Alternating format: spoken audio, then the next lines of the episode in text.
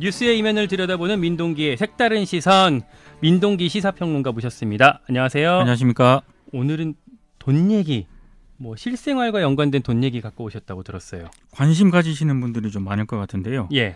한겨레가 최근 10년간 이 금융감독원의 보험회사에 대한 제재 내역을 분석을 했거든요. 네. 뭐 보험금을 아예 지급을 안 하거나 네. 아니면 제대로 지급하지 않은 것으로 제재를 받은 보험사가 27 곳 정도 됐다고 합니다. 네. 근데 이들 보험사가 2001년부터요, 2020년까지 가입자에게 안 주거나 덜 준 보험금 있지 않습니까? 네. 이게 무려 1,700억 정도 된다고 합니다. 당연히 줘야 될 보험금을 보험사들이 부당하게 안 주고 있다는 그런 얘기인데 왜 이런 문제가 발생을 하는지 오늘 한번 짚어보겠습니다. 그러니까 사실 의심은 됐었어요. 그렇죠. 이렇게 뭉개고 안 주는 것들이 꽤 많이 있지 않을까 생각은 했었는데 그게 구체적인 수치로 지금 나온 거군요. 그렇습니다. 액수가 상당히 크다는 것도 일단 놀란 부분이고요. 예.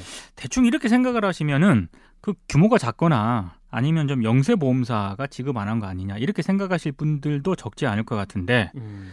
미지급 규모가 가장 큰 곳이 삼성생명입니다. 어, 네. 삼성. 삼성 예. 2011년부터 1월부터 2019년 9월까지 모두 2,019건의 보험 계약에 대해서 578억 7,900만 원을 부당하게 안 줘가지고요. 음. 제재를 받았습니다. 음. 저좀 황당한 게 삼성생명 같은 경우에는 약관을 보면은 가입자가 자살을 하더라도 보험금을 지급하도록 규정이 되어 있거든요. 예. 근데 삼성생명 쪽에서는 자살은 지급 면책 사유에 해당이 된다면서 한 1000명 이상의 유가족에게 500억 넘는 보험금을 주지 않았습니다. 아니 이게 약관에는 있는데 돈을 안 줬다라고 하면 뭐 꼼수가 분명히 있었을 텐데 어떤 방식으로 했던 거예요?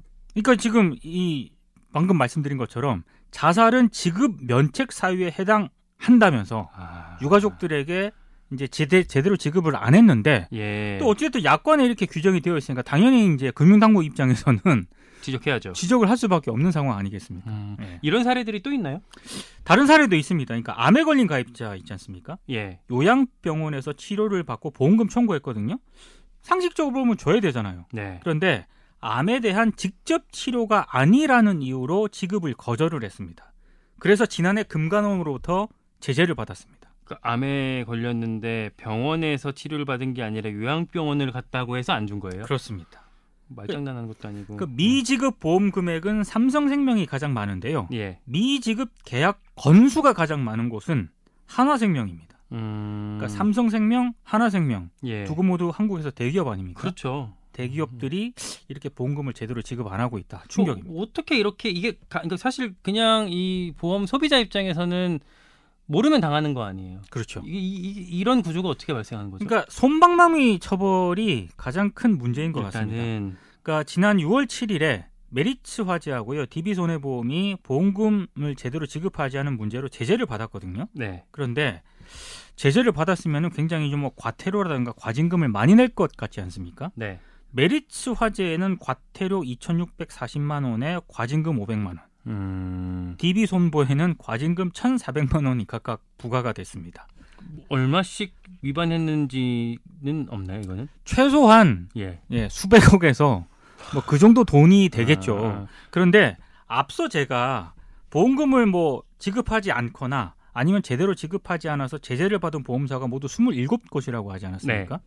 근데 27개 보험사가 부당하게 지급하지 않은 보험금이 1,700억 정도 된다고 드렸는데 네. 과징금 있잖아요. 예.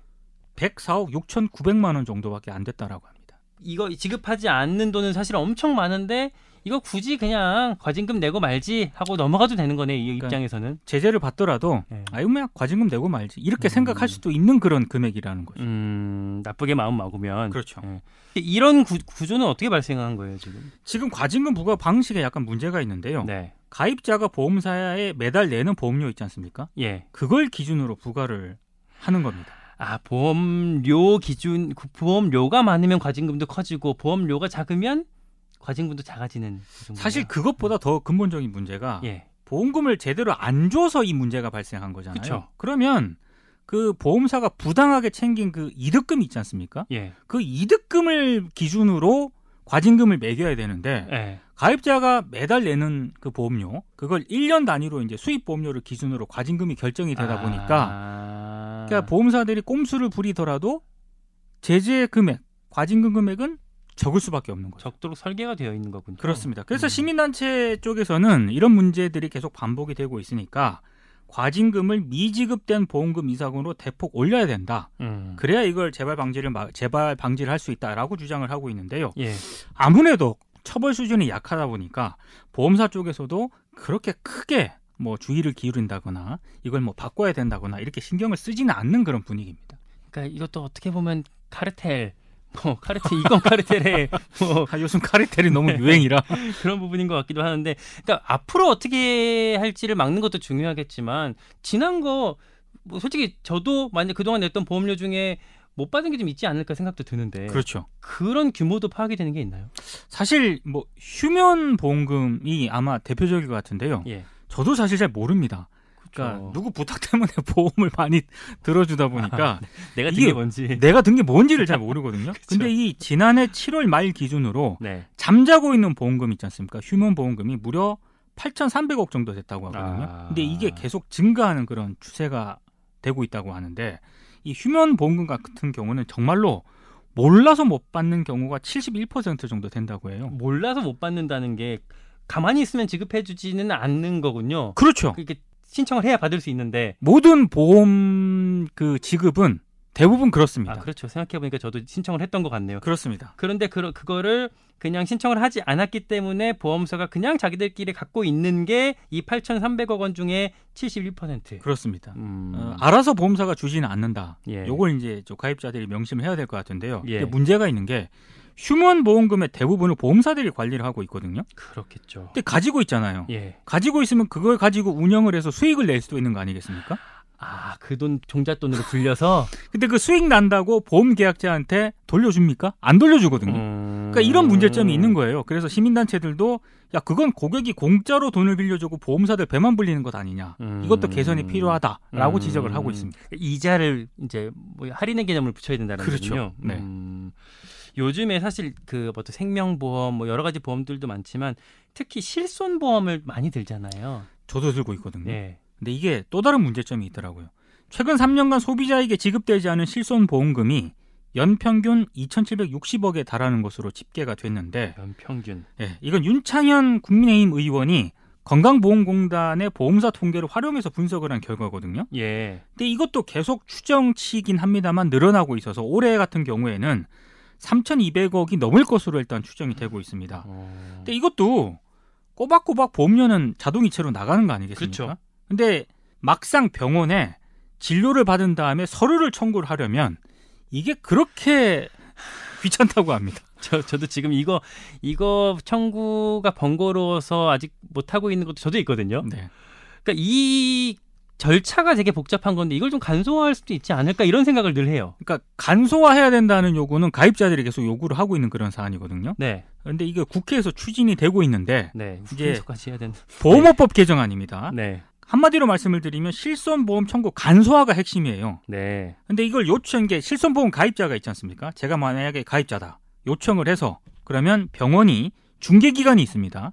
이 중개기관을 거쳐가지고 보험금 청구에 필요한 자료를 보험사에 직접 전산으로 전송을 하도록 하는 그런 내용이에요. 그러니까 저늘 상식적이잖아요. 내가 신청할 필요 없이 병원에서 주면 그죠? 되잖아. 가입자가 뭘 할 필요가 없는 거예요. 네, 병원이 알아서 하면 되니까. 네, 이거 굉장히 좋은 건데 네. 반발하고 있는 쪽이 있습니다. 뭐 이유가 나름 있겠죠. 뭐 네. 왜, 왜 누가 왜 의료계가? 반대를 하고 있어요. 의료계 표면적으로는 환자의 개인정보 유출이 우려된다. 라는 점을 들고는 있는데 네, 속내는 다른 데 있다라는 지적이 있습니다. 왜냐하면 네. 보험사가 이제 다 들여다볼 수 있는 거 아니겠습니까? 그러면 아, 비급여 처방 같은 거를 만약에 병원에서 했을 때 네. 보험사가 따질 수가 있잖아요. 아이고 왜 이렇게 비급여 처방 내렸냐? 이렇게 따지고 들어가 보면 의료계 입장에서는 굉장히 번거롭거든요. 그러니까 그 주사까지는 안 놔줘도 되는 것 그렇죠. 같았는데 도수 치료까지 안 해도 되는 건데 라고 딴죽을 걸 수 있다라는 거군요. 그러니까 이제 네. 의료계가 직접 보험사랑 네. 갈등 분쟁을 해야 되는 상황이 올 수도 있기 때문에 의료계가 반대하고 있다고 합니다. 아, 뭐 나름대로 이유가 있긴 하지만 어쨌든 소비자 입장에서는 좀 잘 풀렸으면 좋겠어요. 뭐 개인정보 얘기하지만 뭐 개인정보 그냥 갖고 가셔도 되니까 좀 만인이 다 아는 개인정보 아닙니까? 간소화가 될 수 있지 않으면 어떨까? 물론 이제 구체적으로 그 각 규정마다 꼼꼼하게 뭐 분석은 해 보셔야겠지만요. 그렇고 보험사가 이렇게 지급해야 될 보험금도 지급을 안 하고 있고 또 휴면보험금을 몰라서 못 받고 실손보험은 청구 과정이 복잡해서 청구 안 하게 되면 이런 우리 말, 말씀하셨던 것들 다 종합하면 결국 보험사만 좋은 일 시키고 손해는 이제 우리 같은 가입자들이 보는 거 아닌가 싶어요. 그래서 이제 금융당국하고요 보험업계도 아 이건 문제가 있다고 대책 마련에 나서기는 했습니다. 대책 마련. 네. 예. 이게 실제로 모르고 가입자 가운데 못 받은 보험금이 12조 4천억 정도 된다고 하거든요. 네. 굉장히 많은 금액인데 네. 그래서 내놓은 대책이 숨은 보험금을 주인이 찾아갈 수 있도록 안내를 강화하는 그런 방안입니다. 안내를 강화. 예. 숨은 보험금이 왜 발생하느냐? 네. 주소 연락처가 변경이 됐을 때 보험회사로부터 안내를 제대로 받지 못하는 경우도 있고요. 음. 그리고 실제 약관상 적용되는 이율이 낮은 경우도 있지 않겠습니까? 네. 뭐 이럴 때 뭐 계속 내가 이걸 왜 찾아가 이렇게 생각하시는 분들도 있거든요. 근데 어찌 됐든 음. 이런 숨은 보험금이 있기 때문에 이런 거를 빠르, 빨리 뭐 이렇게 보험사라든가 금융당국의 캠페인이라든가 이런 걸 할 테니 한번 조회해봐서 찾아가라 음. 이렇게 이제 캠페인을 벌이고 있는 건데 실효성은 잘 모르겠습니다. 그러니까 캠페인 안내 강화하는 것도 좋은데 가입자, 이 소비자 입장에서는 내가 받을 수 있는 돈이 얼마인지 쉽게 확인만 할 수 있어도 네. 좀 접근할 수가 있을 것 같거든요. 그래서 생명보험협회가 하고 있는 네. 내 보험 찾아줌이라는 그런 서비스가 훨씬 더 실효성이 있는 것 같아요. 이름이 되게 귀엽네요. 내, 내 보험 보험 찾아줌 이 홈페이지가 있거든요. 네. 여기에 접속을 하- 해가지고요. 본인의 보험 계약 내역 있지 않습니까? 네. 이걸 조회를 합니다. 그래서 숨은 보험금을 조회 청구를 할 수가 있어요. 그래서 유의할 점만 하나가 있는데 몇 가지가 있는데 요것만 조심하시면 됩니다. 일단 보험금 청구는 본인만 가능하다. 가족이 음. 대신 청구를 하면 이게 지급 안 됩니다. 음. 그리고 숨은 보험금이 만약에 천만 원 이상일 경우도 있는 거 아니겠습니까? 그럴 때는 추가 정보 확인 등을 또 요구를 받을 수가 있습니다. 네. 그리고 특히 이게 핵심인데 홈페이지에서 확인된 비용하고요. 실제 지급되는 비용은 차이가 날 수도 있습니다. 왜 그러냐면 네. 홈페이지에서 확인된 비용 같은 경우에는 세금 등이 공제되지 않은 금액이에요. 아. 그래서 홈페이지에서 내가 만약에 어 1,500만 원 딱 떴는데 네. 실제로 나중에 나한테 적용되는 거는 이제 깎여가지고 적용이 된다. 네, 이게 왜 이러냐? 그게 아니라 이제 세금이라든가 이런 비용 등이 원래 그렇다. 원래 감안해서 예. 지급될 수도 있다. 이런 점을 좀 감안하시면 될 것 같습니다. 그리고 이 수문보험금 관련해서 뭐 피해 사례가 나온 것들이 있다고 하더라고요. 이게 요즘 이제 한마디로 이제 사람들 사이에서 이제 입소문을 탄 것 같아요. 네. 그러다 보니까 미청구 보험금이라든가 네. 휴면 보험금을 환급해 준다고 유인을 해가지고요. 네.